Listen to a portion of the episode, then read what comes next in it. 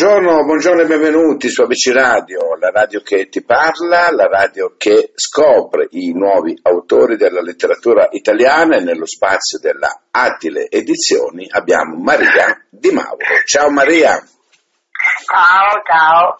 Come stai? Bene, grazie, molto bene. Bene, bene, allora parliamo un po' di questo tuo libro. Innanzitutto come ti trovi con la Attile Edizioni? Ah, devo dire benissimo perché, come ho detto io alla curatrice editoriale, fin dall'inizio sono stati molto gentili e molto attenti nel seguirmi, nel consigliarmi.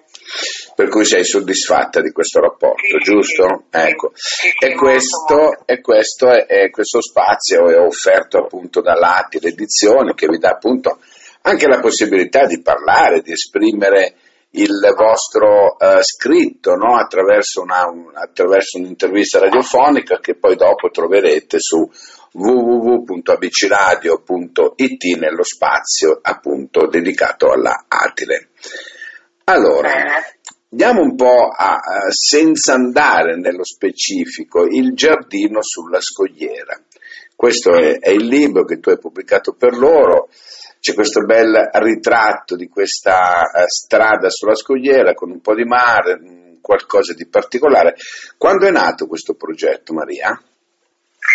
Allora, eh, è nato così di getto, mm, diciamo, durante la prima pandemia, Mhm, perché mi trovavo a casa, siccome io ho sempre amato scrivere, e avevo tanti pezzettini di, di- di- carta conservati con degli scritti di quando ero proprio ragazzina, ed era un ricordo che mi riportava appunto al, a un giardino che curava mio padre, ecco, perché mio padre era un giardiniere. Mhm.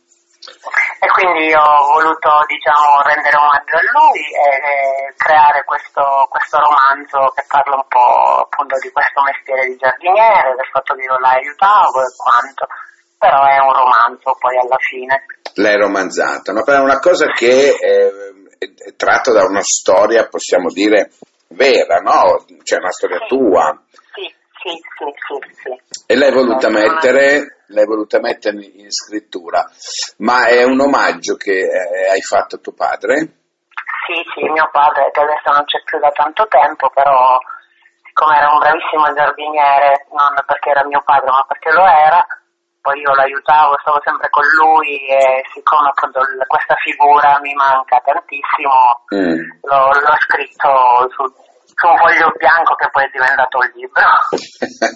Man mano, no? le tue sensazioni, le tue emozioni, ehm, i tuoi ricordi, no? Infatti, ricorda- infatti. I tuoi ricordi legati a questo amore che c'è tra figlio e genitore, questo amore che tu definisci vero sotto certi aspetti, perché lo definisci Sì, vero? Verissimo, verissimo, perché appunto questo legame che io avevo con lui, cioè a volte senza neanche parlare, mm, ci guardavamo negli occhi e già sapevamo cosa volevamo l'uno dall'altro, ecco. Tu pensi che questo sia il legame che unisce tanti genitori con tanti figli? Mm, sì, io di- credo di sì, Mm, anche se conosco tanti genitori che non hanno questo legame con i propri figli. Io per esempio ho, tre figli e sono riuscita ecco, a, a trasmettere loro, o meglio, ad avere con loro questo tipo di legame, di, di come dire, di, Quello che avevi tu con tuo padre?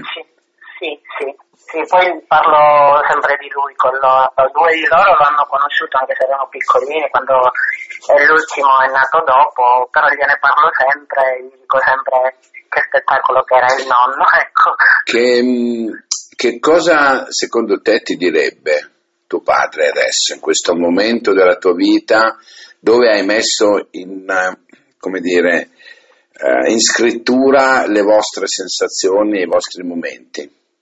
Ma io credo che mio padre sarebbe più che felice e orgoglioso perché, sempre ripeto, diciamo che è stato un po' lui a indirizzarmi ad amare la scrittura, perché lui anche se apparteneva a un'epoca eh, lontanissima, non, era, cioè non aveva studiato, era un analfabeta, però aveva una cultura che era impressionante, a parte nel mondo della floricoltura, ma anche un po' di tutto, la musica, i racconti. Ecco, lui mi, mi faceva sempre dei racconti particolari, racconti antichi, li chiamo io, che mi suscitavano una curiosità. Infatti quando lui mi raccontava alcune cose particolari, io appunto le scrivevo in dei pezzettini di carta per poi non scordarmele più, anche se poi sono cose che non si scordano. E le ho ritrovate, dopo tanto tempo ho ritrovato tante, tante di quelle cose che lui mi raccontava e che mi sono servite anche ad aiutarmi a scrivere, a continuare a scrivere. Per cui tu man mano scrivevi già all'epoca sì, sì, sì, e mettevi Io- io da ho trovato- parte. Ho, trovato scritti di quando avevo nove anni, quindi cose proprio veramente vecchie, vecchie, vecchie. Per cui diciamo, diciamo che eh, alla fine era un gioco forza scrivere un qualcosa che riguardasse voi. Sì, sì, sì, sì. A parte l'omaggio che ho voluto rendere a lui, però proprio era un, un qualcosa che eh, se- sentivo il bisogno ecco, di- di- di portarlo su, di portarlo su dei fogli, tutto quello Mm. che avevo vissuto, tutto quello, in parte quello che avevo vissuto con lui.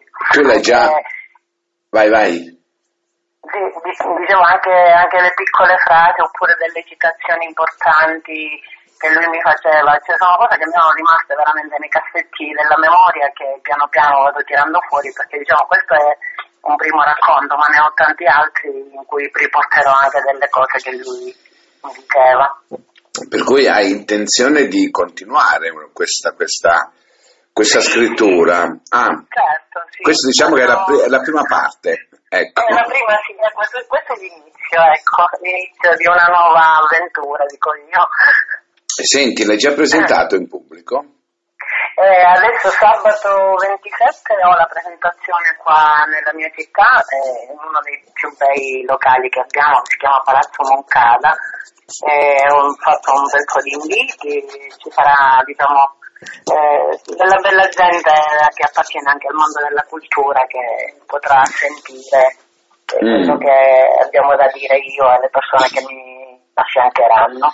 Ecco, ehm, come, come lo definiresti tu questo romanzo? Eh, nei confronti di mio padre. No, no, no, tu questo romanzo, no? Eh, ci Ah, sono... il romanzo, scusa, Sì. eh, no, Come, come lo definiresti? Mm, diciamo io la chiamo, mm, l'ho chiamata fin dall'inizio storia di vita vissuta, ma anche romanzata. Mm. Però c'è tanto, c'è tanto di reale, voglio dire, no? Perlomeno, Sì, sì. perlomeno le, le cose che ci hai detto finora sono Sì, tutte, ecco, poi è ovvio che è un romanzo, no? Perché comunque va anche romanzato e tutto il resto. Infatti. E i, i tuoi bambini che adesso sono cresciuti, cosa dicono di Eh, questo? sono, sono felicissimi, tutti e tre.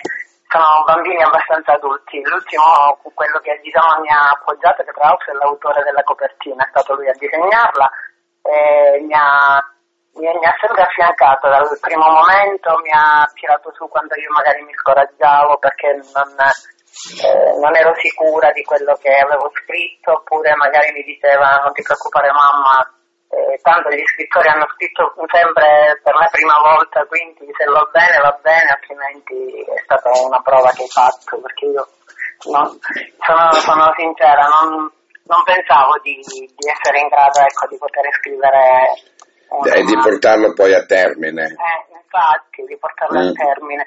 Perché per me è stata una sorpresa, specialmente le, le, le recensioni positive che ho ricevuto. Bene, bene. Eh. Eh, senti, senti una cosa, eh, qual è il passaggio più che ti ha messo emotivamente sotto pressione? Eh, il passaggio, c'è un passaggio dove c'è un discorso tra padre e figlia, di, diciamo di, di- di incoraggiamento, di conoscenza di una situazione e poi l'ultima parte è stata forte scriverla perché era un ricordo legato pure a un'altra persona, ecco. E quindi è stato, diciamo, abbastanza forte poterlo...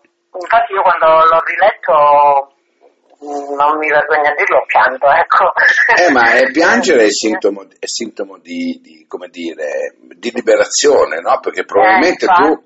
Probabilmente tu quando lo stavi scrivendo avrai pianto anche mentre lo scrivevi, ci credo.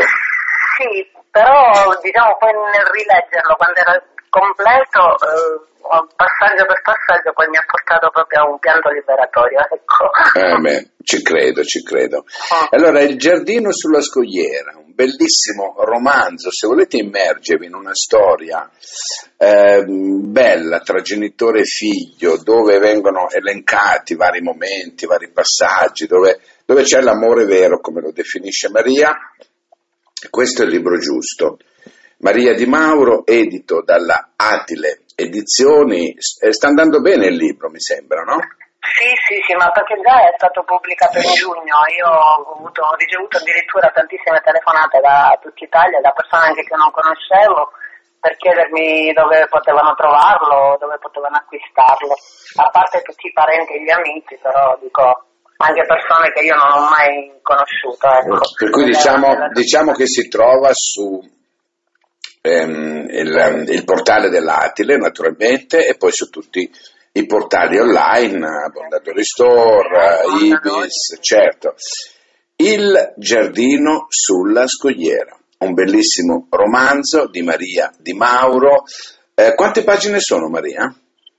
Eh, se non erro sono 256 pagine. Vabbè, 256 pagine eh, in queste fredde serate d'inverno davanti a un camino, davanti sì. a una bella luce, secondo me vi farà eh, gioire, oltre che soffrire, perché l'amore, quello che racconta Maria, è proprio amore, amore vero.